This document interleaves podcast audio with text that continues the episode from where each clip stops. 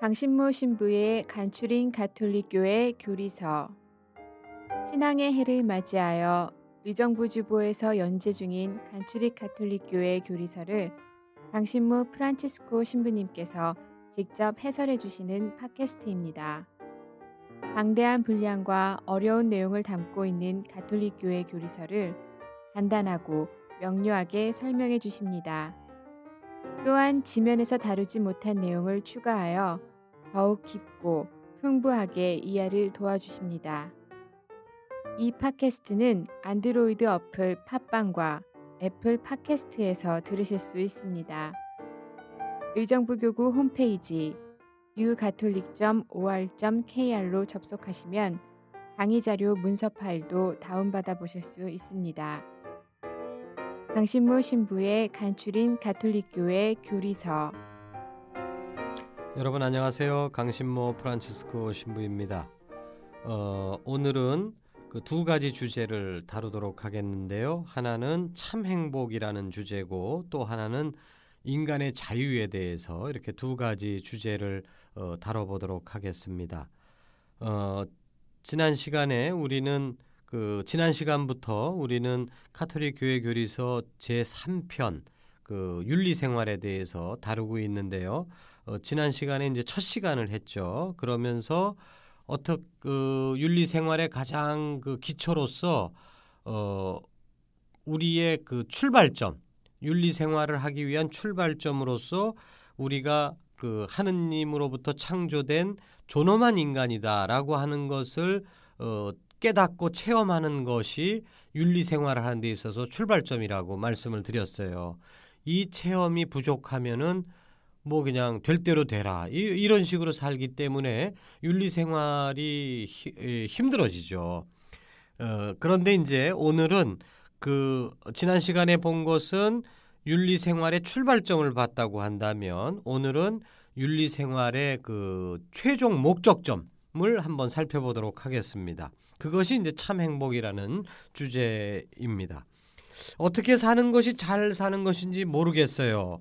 이렇게 말씀하시는 분들을 종종 보게 됩니다. 어, 저 역시도 가끔은 이런 생각을 할 때가 있습니다. 참으로 중요한 질문이고 또한 참으로 어려운 질문입니다. 또 어찌 본다면은 해답이 없는 질문으로 느껴질 수도 있어요. 어, 현재 어, 그러므로 우리는 더 근본적인 질문을 할 필요가 있습니다. 인간은 어디에서 와서 어디로 가는가 하는 이러한 전체적인 그 윤곽 속에서 이 질문을 한번 생각해 볼 필요가 있는데요. 지난 시간에 우리는 어디서 왔는가 하는 인생의 근원 문제는 지난 시간에 생각을 해 봤죠. 인간은 하느님으로부터 고귀하게 창조되었습니다. 이제 오늘 이 시간에는 인생의 목적지에 대해서 알아보도록 하겠습니다. 인간은 무엇을 향해서 가는가? 인간은 무엇을 갈망하는가? 하느님께서는 우리를 어디로 초대하고 계시는가? 어, 이게 결국은 어떻게 살아야 하는가 하는 질문을 좀 더 이렇게 명확하게 만들어 본 질문이라고 할 수 있겠죠. 우리가 무엇을 향해서 살아야 되는가? 어, 굉장히 단순하게 답변을 할 수도 있습니다. 행복을 향해서 우린 살아간다. 인생의 목적은 행복이다. 우리 모두가 행복하게 살기를 원한다. 이거는 상식과도 같은 이야기예요. 여기에 동의하지 않을 사람은 아무도 없을 것입니다. 근데 문제는 사람마다 행복에 대한 정의가 다르다는 데 있어요. 무엇보다도 세상이 추구하는 행복하고 예수 그리스도께서 가르쳐 주신 행복은 분명히 다르다는 것입니다. 예수님의 행복을 알아야 이제 우리가 제대로 된 윤리 생활을 해 나갈 수 있는데 그것에 앞서서 세상이 추구하는 행복이 뭔가부터 한번 우리가 점검해 보도록 하죠. 세상이 추구하는 행복은 무엇보다도 돈입니다. 사람들은 재산으로 행복을 재고 재물만 있으면 무엇이든 할 수 있다라고 믿습니다. 어, 물론 사람들하고 직접 얘기를 하면서 제일 중요한 가치가 뭡니까? 이렇게 물어보면 돈이에요. 이렇게 얘기하는 사람이 에, 많지 않을 수 있습니다. 특히 이제 우리 신자들 경우에는 어, 극히 드물어요. 그런 분들은 대부분 최고의 가치를 건강, 뭐 가족, 뭐 이런 거를 이제 최고의 가치로 꼽는 경우가 많은데 그러나 한 번 더 생각해 보면 이렇게 건강이 최고의 가치다. 가족이 최고다. 이렇게 얘기하는 분들의 더 깊은 마음 안에는 돈이 감춰져 있다라고 볼 수도 있습니다. 왜냐하면 그 돈 없이 현대 사회에서 건강을 유지하는 것도 힘든 것이고 어, 가족 관계를 잘 만드는 것도 어려운 일이 돼 버려요. 그렇기 때문에 어, 세상은 뭐니 뭐니 해도 정말 머니를 추구하는 어, 행복은 곧 돈이다. 이렇게까지 단순화시켜서 얘기할 수 있다는 것이죠. 그런데 어, 세상은 그렇게 얘기를 하는데 과연 우리 그리스도교 신자들이 인생의 목적지가 돈이다. 이렇게 우리가 얘기할 수 있겠는가? 그건 아니죠. 그 예수의 창설자 지금 서강대를 운영하고 있는 예수의 수도회의 창설사이신 어, 이냐시오 성인은 젊은 시절에 아주 야심만만한 군인이었습니다. 어, 공을 세우기 위해서 전쟁에서 열심히 싸웠고 어, 그 과정에서 이제 부상을 당했어요. 그래서 이제 병원에서 요양을 하던 성인께서는 자신의 미래 모습에 대한 상상을 하며 시간을 보내곤 하셨습니다. 어, 아주 깝깝한 거예요. 빨리 완쾌돼서 나가서 다시 전쟁에 나가서 공을 세우고 진급을 하고 어 그래서 장군이 돼서 이제 사교계에 진출을 해서 귀, 귀부인들을 만나 갖고 사귀어서 결혼을 하고 어 그래서 이제 뭐그 어? 장군으로서의 그 봉급도 많이 받고 어, 귀부인이 가져온 결혼 어? 그 장인이 물려준 유산 뭐 이런 거 해갖고서 좋은 집을 사고 뭐 이런 공상을 이제 누워서 이제 하는 거죠. 기분이 좋죠. 아 그래 맞아 이거야 이거 막 이러면서 그 공상을 하는데 그런데 뭔가 약간 부족한 감도 느꼈어요. 이 머리가 좋으신 분이고 이게 예민하신 분이니까 이제 아마 그걸 느꼈을 수 있는데 그래서 그 다음에는 이런 생각이 자꾸만 드는 겁니다. 그래, 그 진급을 했다. 그래서 그 다음에는 진급 자체가 목적일 수는 없잖아요. 아 장군이 된다. 기분이 좋은데 그래서 그 다음에는 그걸로 끝날 수가 없는 거예요. 그 다음에 이쁜 그 다음에 돈 많은 귀부인을 만나서 결혼해서 그래서 그 다음에는 뭐 그 다음에 뭐 큰 대저택을 사고 그 다음에 뭐 자식을 낳고 뭐 저저저고 계속 근데 이 그래서 그 다음에는 이것이 끊기지가 않는 거예요. 그래서 그 모든 것을 얻은 다음에는 충족되지 않는다는 얘기죠. 이러는 중에 그 심심한 거예요. 병원에 비치되어 있는 책을 한 권 꺼내서 읽게 됐습니다. 그 당시 병원은 다 수, 수녀님들이 운영하는 병원이었으니까 거기 꽂혀져 있는 책이 무슨 뭐 연예인 까십거리나 나오는 그런 책이 아니겠죠. 그러니까 주로 이제 성서, 성인전 뭐 이런 책만 잔뜩 있는데 그러니까 뭐 하도 심심하니까 그러니까 이제 성인전이라도 꺼내 갖고 이제 읽기 시작을 하는 거예요. 처음에는 아유 뭐 이런 게 다 있어 뭐 어? 어, 이제 좀 비웃는 마음으로 읽기 시작을 했는데 거기에는 성인들이 하느님과 이웃을 사랑하기 위해서 온갖 역경을 기꺼이 받아들이는 모습을 어, 보게 되는 것이죠. 어, 이냐시오 성인은 군인으로서 여러 가지 희생을 하고 뭐 용기를 내고 어, 해본 경험이 있는 분이에요. 그렇기 때문에 이런 성인들의 모습을 보면서 어, 그런 또 군인 같은 그런 그 그런 모습을 보면서 감동을 어, 받게 되었습니다. 그런데 신기하게도 성인들처럼 나도 한번 성인들처럼 살아볼까 이런 상상을 자기도 모르게 하게 됐는데 그 상상을 하게 되면 그래서 그 모든 것을 얻은 다음에는 이라고 하는 의문이 저, 전혀 들지 않았다라는 거예요.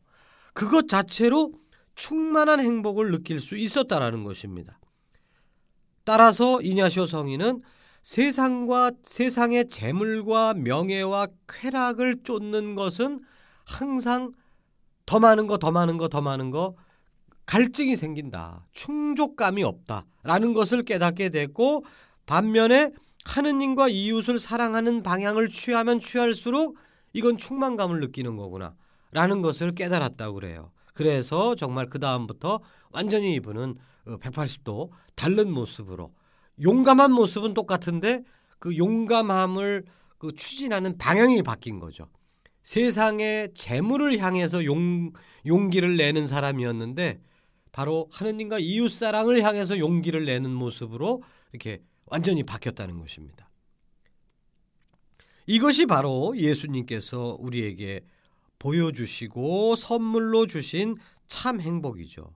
세상의 행복, 이것은 달콤하지만 계속 우리를 목마르게 만드는데 반면에 예수님께서 보여주신 이 참 행복, 이것은 우리를 충만한 삶으로 이끌어준다는 것입니다.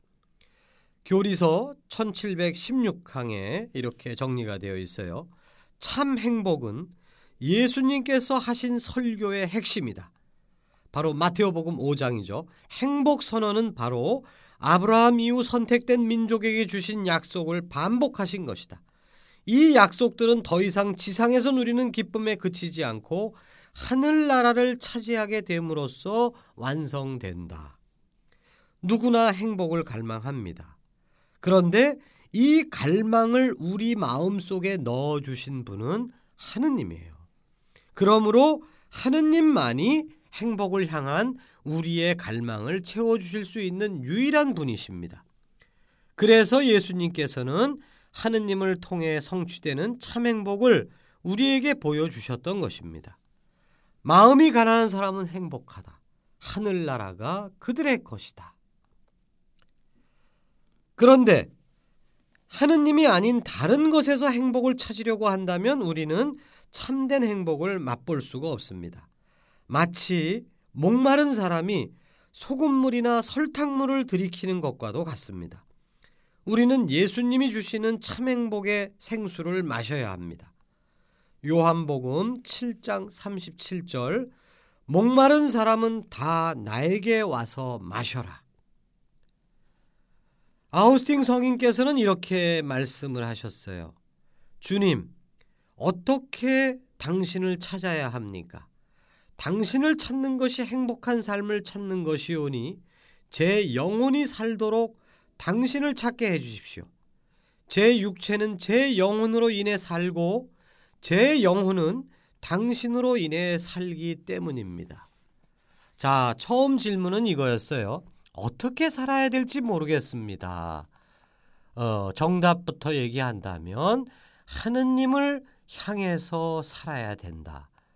우리가 나아가야 될 목적지. 돈 조금 더 벌고 직급이 조금 더 올라가고 어 뭐 그런 뭐 누구한테 칭찬 한두 마디 더 듣고 그게 아니고 그 다음에 뭐 남들보다 조금 뭐 무릎이 조금 튼튼하다 뭐 이런 게 우리의 인생의 목적일 수는 없는 거죠. 우리의 인생의 근원적인 목적은 하느님. 당신을 향해서 저희들은 걸어갑니다.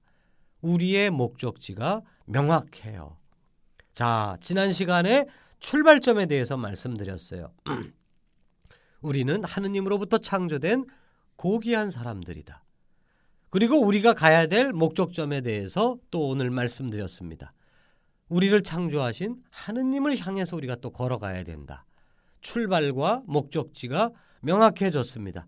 그러면 살면 되는 거예요. 그렇죠? 어, 근데 그게 또 호락호락하지가 않습니다. 시작점과 도착점을 안다고 해서 자동으로 우리가 걸어갈 수 우리가 그 뭐 백화점 에스컬레이터 같이 가만히 서 있으면 그냥 저절로 쑥 올라가는 거라면 인생살이가 그냥 출발점 알고 목적점 알면 그냥 자동으로 가게 되겠지만 그게 아니죠. 우리가 두 발로 뚜벅뚜벅 걸어가야 되는 거예요. 근데 문제는 걸어갈 수 있는 힘이 있느냐 하는 것입니다. 아는 것과 사는 것은 달라요.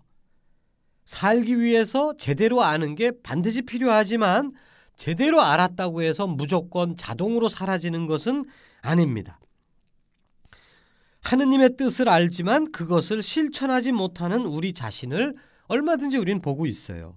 그래서 과연 우리에게는 하느님의 뜻대로 살 수 있는 능력이 있는가 하는 심각한 또 다른 의문이 생겨납니다.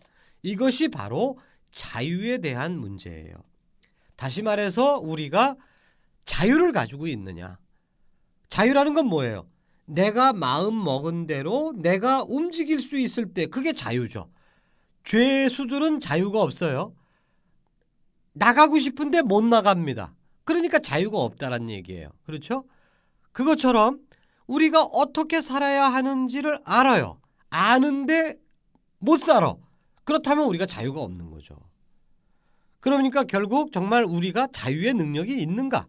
이거를 이제 우리가 심각하게 물어봐야 된다는 것입니다. 어, 철학자들 중에는 정말 인간에겐 자유가 없다라고까지 생각하는 사람들이 있어요. 그런 사람들일 경우에는 윤리 생활이라는 것은 불가능합니다. 자유가 없는 사람에게는 윤리 생활은 아무런 의미가 없어요. 우리가 그 컴퓨터가 작동을 안 한다고 해서 이게 윤리적으로 나쁜 컴퓨터야 이런 얘기하는 사람 없잖아요. 왜? 컴퓨터에게는 자유가 없으니까. 혹은 강아지가 뭘 어떻게 잘못했다고 해서 우리가 봤을 때 잘못하는 거죠. 그렇다고 해서 그 윤리적으로 자, 강아지를 그 욕하지 않습니다. 왜? 동물들은 본능이 있을 뿐 자유는 없다라고 보기 때문에 윤리적인 책임을 안 묻는단 말이에요. 인간에게 만약에 자유가 없다면 우리들에게는 윤리적인 책임을 질 이유가 없고 윤리 생활을 할 능력도 없다는 얘기입니다. 그렇기 때문에 이제 자유에 대한 문제를 우리가 윤리적으로 사느냐 못 사느냐를 그 다루기에 앞서서 우리가 정말 자유가 있냐 없냐를 따지게 된다는 것이죠. 그 조금 더 부연한다면 어, 신앙의 진리가 있습니다. 우리가 믿는 바 그것은 뭐냐? 그것은 우리가 자유롭게 창조되었다라고 하는 것을 우리는 믿어요. 이미 그, 그 성부 사도신경을 공부할 때 전능하신 천주 성부 천재 창조주를 저는 믿나이다. 이 성부에 관한 부분을 공부할 때 이제 하느님과 더불어서 인간에 대해서도 우리가 공부를 했었거든요. 그때 인간의 가장 중요한 특성이 뭐다? 인간에게는 자유가 있다라고 하는 게 제일 중요한 부분이라고 물론 이제 더 중요한 게 있죠. 영혼이 있다. 근데 이제 영혼의 가장 그 동의어나 마찬가지가 자유입니다. 영혼은 곧 자유요. 자유는 곧 영혼이에요. 인간은 영혼이며 그러기에 인간은 자유입니다.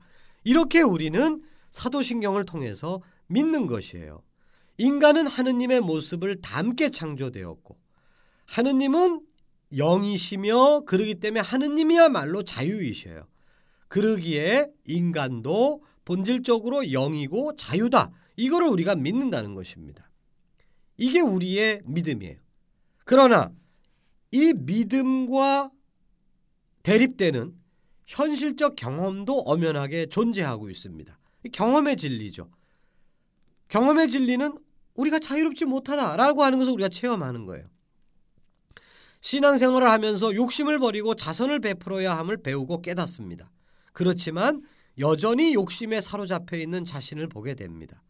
또한 생활의 어려움, 뭐 질병이나 가난이나 이런 것 때문에 마음 먹은 대로 올바른 생활을 하지 못하는 사람들도 많습니다.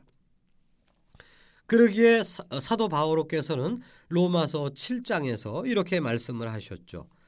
나는 내가 하는 것을 이해하지 못합니다.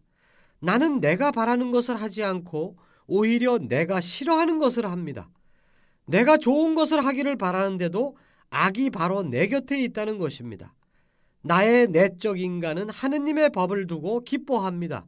그러나 내 자체 안에는 다른 법이 있어 내 이성의 법과 대결하고 있음을 나는 봅니다. 정말 모순된 나 자신의 모습을 아주 예민하게 잘 표현하신 얘기죠. 자, 이렇게 상반된 두 개의 진리가 있습니다. 인간은 자유롭게 창조되었다라고 하는 믿음의 진리와 그러나 현실적으로 제대로 뜻한 대로 살지 못하고 있는 나 자신의 현실 이 두 가지 상반된 내용이 우리 안에서 충돌을 일으키고 있고 바로 이 충돌 과정에서 사람들은 여러 가지 생각들을 하게 돼요.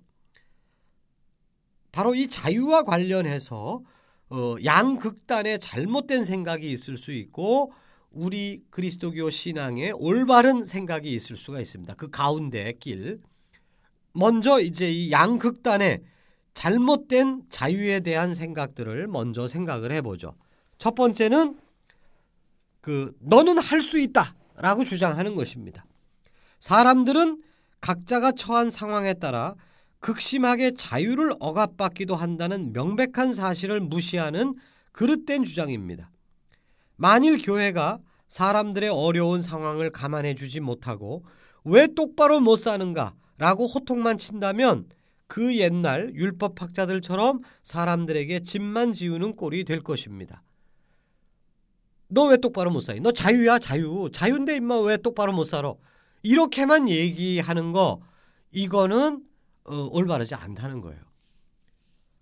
한국 축구 만 하면은 뭐 사람들이 축구 선수들한테 막 욕을 해요. 어? 저것밖에 못하냐고 정신력이 틀려 먹었다 막, 어? 막 이런 얘기를 하는데 아유 나는 안 된다고 봐요. 서양 애들하고 다리 다리 길이 비율이 다른데 우리가 잘할 수가 없죠. 마음만 먹으면 잘한다. 어? 정신만 바짝 차리면 다 할 수 있다. 이거는 잘못된 생각입니다.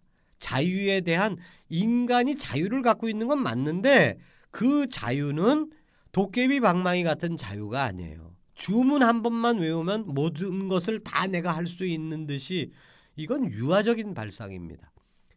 그 넌 할 수 있어. 다 할 수 있어. 이거는 그릇된 생각이라는 거죠. 인간의 자유를 너무 과대평가하는 것도 문제입니다. 두 번째, 두 번째 잘못된 생각은 인간의 자유를 너무 과소평가할 때 생기는 것인데 대표적인 말이 어쩔 수 없었다라고 하는 말이에요.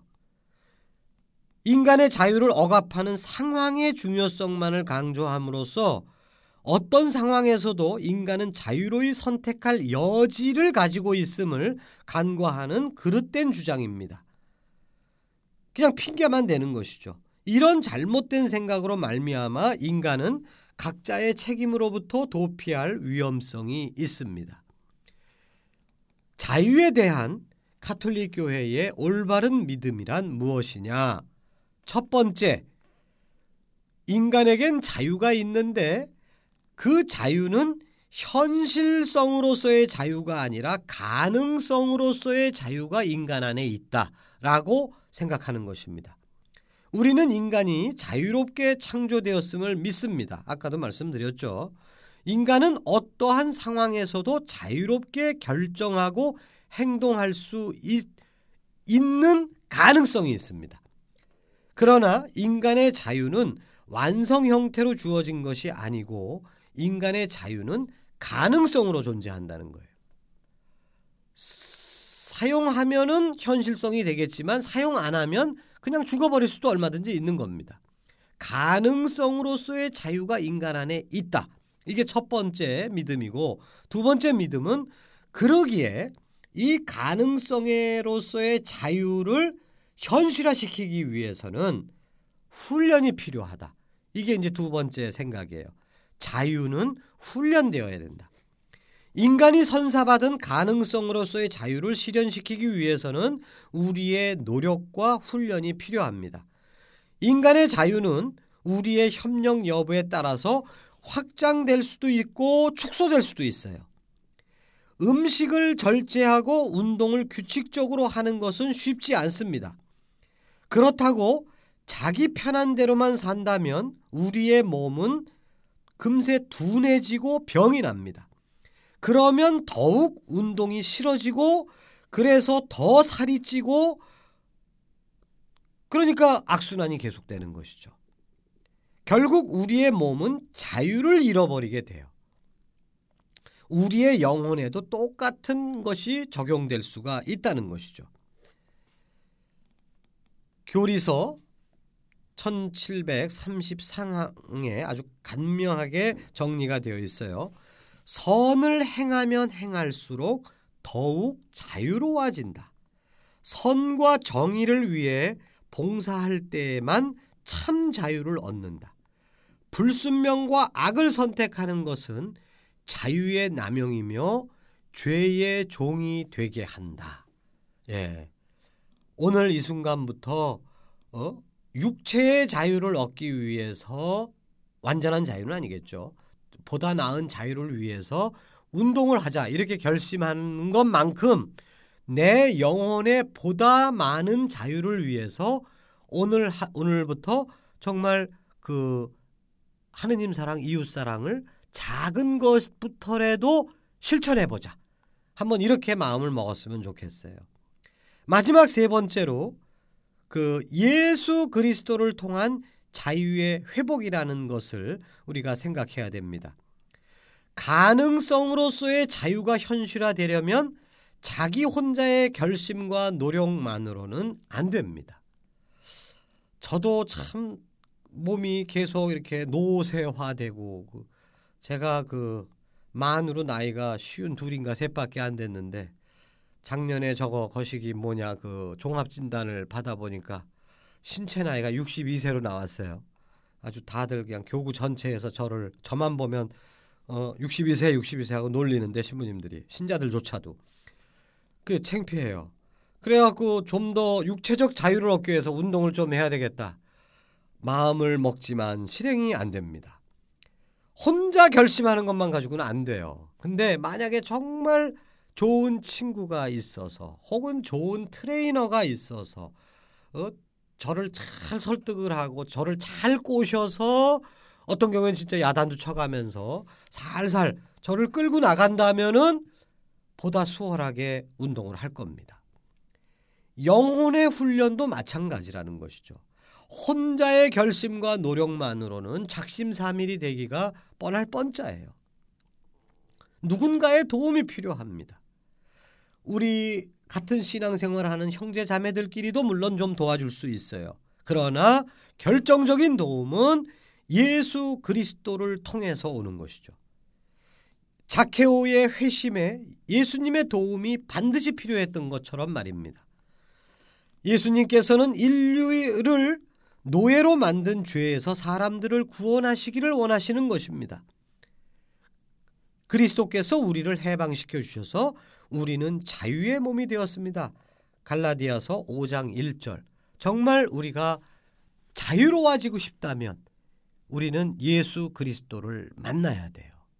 그리고 한 번 만나는 걸로 끝나는 것이 아니라 한 번 만나고 두 번 만나고 세 번 만나고 점점 더 깊어지고 정말 예수 그리스도를 만나면 만날수록 우리는 영혼의 훈련을 해 나갈 수 있고 정말 영혼의 자유로 들어갈 수 있고 자유의 능력이 늘어나고 자유의 능력이 늘어나는 것만큼 우리는 윤리 생활을 할 수 있는 기본 체력이 갖춰진다는 말씀입니다. 이것이 우리가 믿는 카톨릭이 믿는 인간 자유에 대한 믿음이요 또 바로 윤리 생활의 가능성에 대한 믿음이기도 한 것입니다. 잘 들어주셔서 감사드립니다.